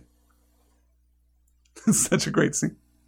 I'm a big, big fan of that scene. And here we see the fundamental power between Hermione and Ron. Hermione is all about consideration. She wants to find the right solution, but when Ron urges her to action, she does the right thing. Here we see that perfect balance.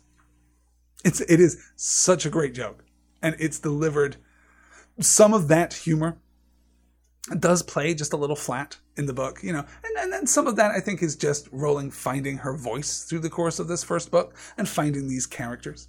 Um, but that that beat works for me absolutely. Yeah. Oh, and Alan says hashtag single because I quote Harry Potter. Are you a witch or not? excellent, excellent, excellent. All right. Um, so that gets us past the devil's snare and brings us to the third of our group challenges. This is all starting to feel a little like, I don't know, an episode of Survivor. Um, but this takes us to the third of our group challenges, the winged keys. They each seized a broomstick and kicked off into the air, soaring into the midst of the cloud of keys. They grabbed and snatched, but the bewitched keys darted and dived so quickly it was almost impossible to catch one. Not for nothing, though, was Harry the youngest seeker in a century. He had a knack for spotting things other people didn't. After minute's weaving about through the whirl of rainbow feathers, he noticed a large silver key that had a bent wing, almost as if it had been caught and stuffed roughly into the keyhole. That one, he called to the others. That big one, there. No, there, with bright blue wings. The feathers are all crumpled on one side. Ron went speeding in the direction that Harry was pointing, crashed into the ceiling, and nearly fell off his broom. We've got to close in on it, Harry called, not taking his eyes off the key with the damaged wing. Ron, you come at it from above. Hermione, stay below and stop it from going down, and, and I'll try to catch it. Right now. Ron dived. Hermione rocketed upward. The key dodged them both, and Harry streaked after it. It sped toward the wall. Harry leaned forward and with a nasty crunching noise pinned it against the stone with one hand. Ron and Hermione's cheers echoed around the high chamber.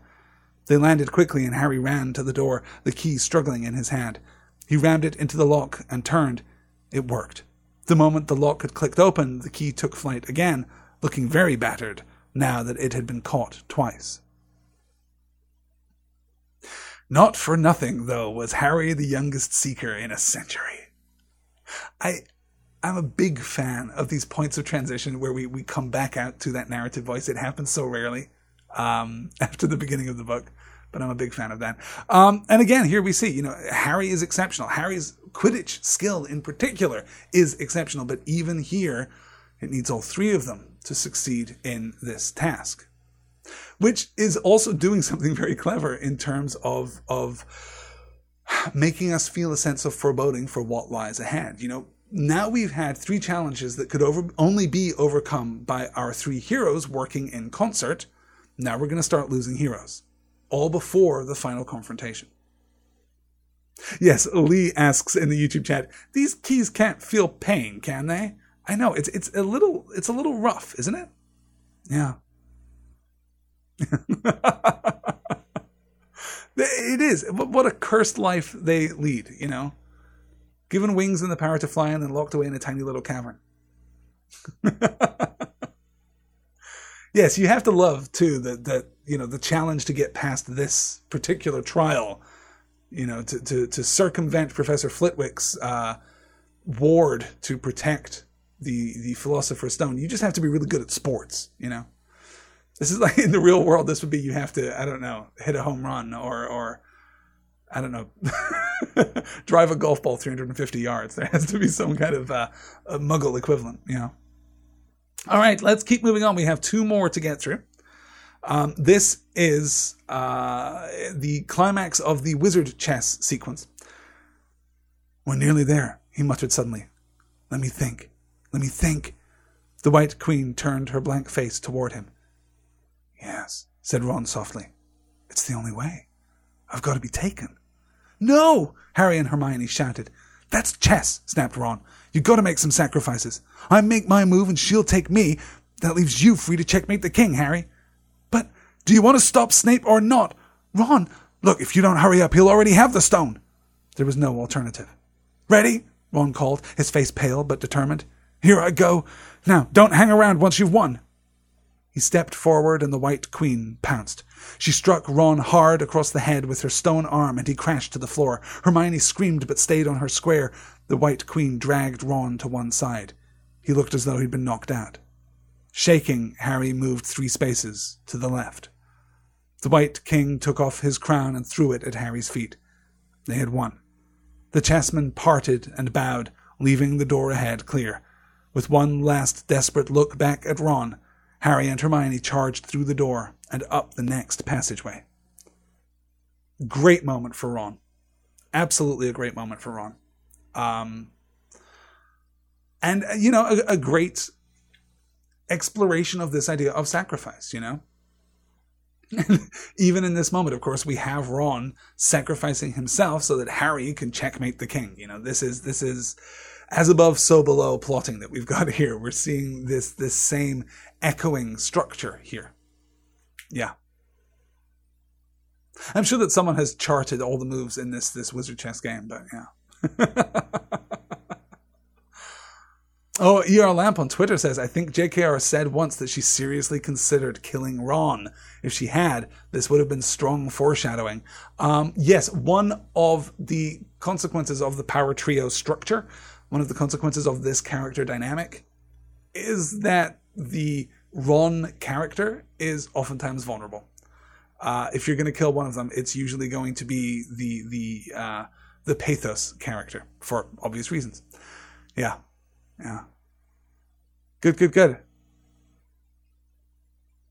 If each barrier, this comes from McGigglecutie on Twitter, if each barrier represents the professor who set it up, who or what did McGonagall transform into chess pieces? It's an interesting question.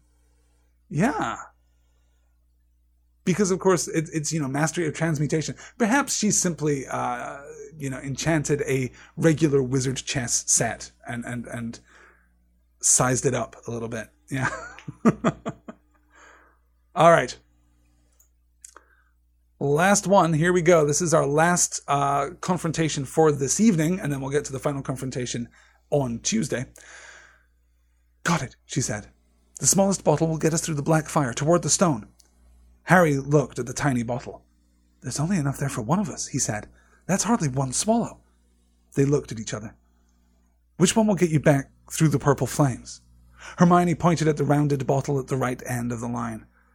You drink that, said Harry. No, listen, get back and get Ron. Grab brooms from the flying key room. They'll be able to get you out of the trapdoor and past Fluffy. Go straight to the Owlery and send Hedwig, send Hedwig to Dumbledore. We need him. I might be able to hold Snape off for a while, but I'm no match for him, really. But, Harry, what if you know who is with him? Well, I was lucky once, wasn't I? said Harry, pointing at his scar. I might get lucky again. Hermione's lip trembled, and she suddenly dashed at Harry and threw her arms around him. Hermione! Harry, you're a great wizard, you know. I'm not as good as you, said Harry, very embarrassed as she let go of him. Me? said Hermione. Books and cleverness. There are more important things friendship and bravery and. Oh, Harry, be careful. You drink first, said Harry. You are sure which is which, aren't you? Positive, said Hermione. She took a long drink from the round bottle at the end and shuddered. It's not poison, said Harry anxiously. No, but it's like ice. Quick, go before it wears off. Good luck. Take care. Go. Hermione turned and walked straight through the purple fire. Harry took a deep breath and picked up the smallest bottle. He turned to face the black flames. Here I come, he said, and he drained the little bottle in one gulp. A great moment, I think, and a great interaction, a personal interaction between Harry and Hermione, and an exploration of one of the themes of the book that there are more important things than books and cleverness. There's even more important things than being a great wizard friendship and bravery. The two virtues that Harry has embodied perhaps more than any other, and the two virtues that are held in the highest esteem, though albeit one more than other. We see bravery held up as the great Gryffindor trait, but in practice, we see friendship. In practice, we see unity. These are the traits that have united our power trio, that have allowed them to overcome all of these challenges, that have allowed them to get to this place, to arrive here at the climax of the book. And we have this wonderful hanging cliffhanger as we, we close out this chapter when we discover that it's not Snape on the other side, it's not even Voldemort. We'll get to all of that, though, next week let me uh, let me come back to you all here so I can see exactly what you've been saying. Yes, yes, yes. Yeah, good. Uh, Chris says, wait a second, someone has already drunk from the small bottle tonight, right? Yeah, I wasn't sure about that either. Um, I'm not sure if there were two small bottles. I'm not sure if there was only enough left for one swallow. I don't know exactly how Harry is so confident that a swallow is the appropriate dose of potion. Um, we're a little kind of potions work in Harry Potter mostly due to narrativium. They they are fueled by by the narrative necessity to do exactly what is required at the moment. So um, yeah, yeah. Oh no, we're getting we're getting problems with the feed. Oh, that is a terrible thing. Hopefully, this won't. Uh... We're back. We picked up. Okay, good. it would be entirely typical. It would be entirely appropriate for my feed to just collapse now under this whole thing. Yeah, yeah. Good, good. Yeah, it would be interesting. I mean, the thing is, it's such a weird challenge anyway. Um, and yeah, yeah, I'm not, I'm not entirely sure how it works. We just kind of have to take it on faith that it does. But I like Harry sending Hermione back. I like the instructions to go and rescue Ron. I like the instructions. I like the, the, the, the trust and the respect that he shows her. Um, that that it's a really sweet interaction. I think. Yeah. Good. Good, good. All right, so next Tuesday night, we are going to wrap up our, our entire coverage of the book with the final chapter. And then, of course, we're going to talk about the book as a whole. We are going to kind of move all the way back through it and reframe this narrative. We are going to pick up all of those questions into which we stuck pins back at the beginning of this seminar series. All these questions of protagonism and agency and conflict. Whose story is this? We're going to address all of that next week. Uh, we're also going to address any lingering thematic or symbolic concerns that we may have. If you've got ideas, if you've got questions, then bring them next Tuesday night. The following Sunday, which I think is the 24th, um, at 2 p.m. Eastern, we are going to meet once more, one final time for Harry Potter, and we're going to talk about the movie adaptation. I'm basically going to move through the movie and explain why it's a, a horrifying disaster um, of a film. Not in as much as it's not enjoyable. Um, it can be diverting. It can be engaging. It is great to see some of our favorite scenes represented right there on the screen. Um, but as an adaptation and as a story, it falls somewhat catastrophically at the first hurdle. Um, so we're going to talk about that uh, on that Sunday, and then we'll do another little another little wrap up right there. We'll, we'll do another little Q and A, and then we will reconvene in due course for the uh, next seminar book I don't know exactly when that is going to be. I haven't scheduled anything just yet. The voting for the next seminar book concludes on Monday night at midnight, and I will announce the winner on Tuesday.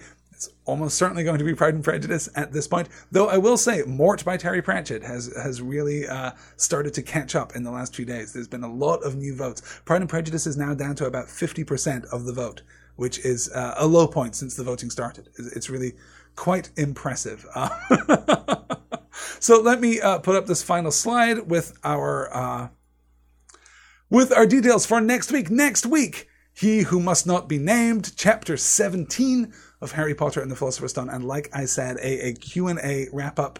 Um, Yes, uh, Sarah on on uh, Sarah on Twitter says the first Harry Potter movie is my go-to to explain why a faithful adaptation doesn't mean a good adaptation. That is entirely, entirely true. That first Harry Potter movie is incomprehensible if you do not already know the book. That said, if you do know the book, there are things to like, there are things to enjoy. And I think that the performances by the children in particular are so much better than than we had any right to expect. So so there are going to be good things. It's not just going to be a hatchet job for 90 minutes. We're, we're going to uh, celebrate the things that are worthy of celebration too. Oh, and to clarify, if Pride and Prejudice should happen to win the um, the vote on Monday night. If I announce that as the winner on Tuesday night, uh, we'll take a few weeks off after the end of the Harry Potter seminar. We may be trying something slightly different for the, the Pride and Prejudice seminar, but that will automatically earn the second place book a spot on the next vote too. We have some really interesting ideas for, for books for the next vote. Um, there's a good chance that we might be seeing some American Gods. There's a good chance that we might be seeing I'm thinking strongly about uh, The Mayor of Casterbridge by Thomas Hardy, one of my particular favorites. There are a bunch. There's a huge, huge list. So we're going to be doing uh, we're going to be doing these seminars for quite some time, guys. I hope that you're enjoying them. All right, let's wrap that up. That is it for tonight. Thank you so much for your company. Thank you so much for your time. I will be back on Tuesday with more. Until then, take care. Bye.